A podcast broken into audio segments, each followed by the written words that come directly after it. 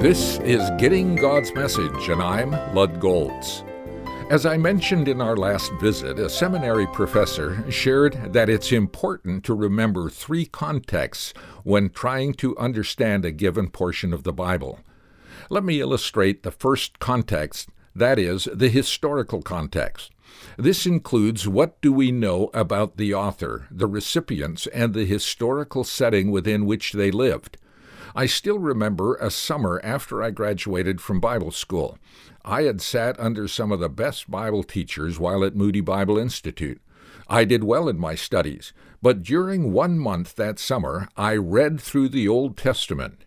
Doing so in such a short time, I remembered what the psalmist was talking about. He at times made reference to incidents that were recorded in the historical books.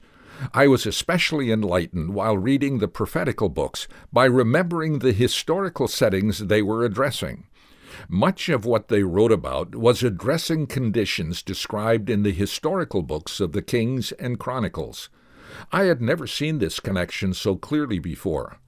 I found the same to be true with remembering the historical setting described in the book of Acts in the New Testament, which helped me understand what Paul and others wrote about in their letters.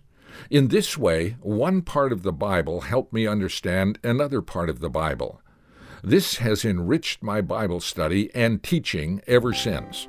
It has helped me to see that the Bible is its own best interpreter. To help you study the Bible, you can download a free Bible study booklet from my website, gettinggodsmessage.org. The link is on the home page.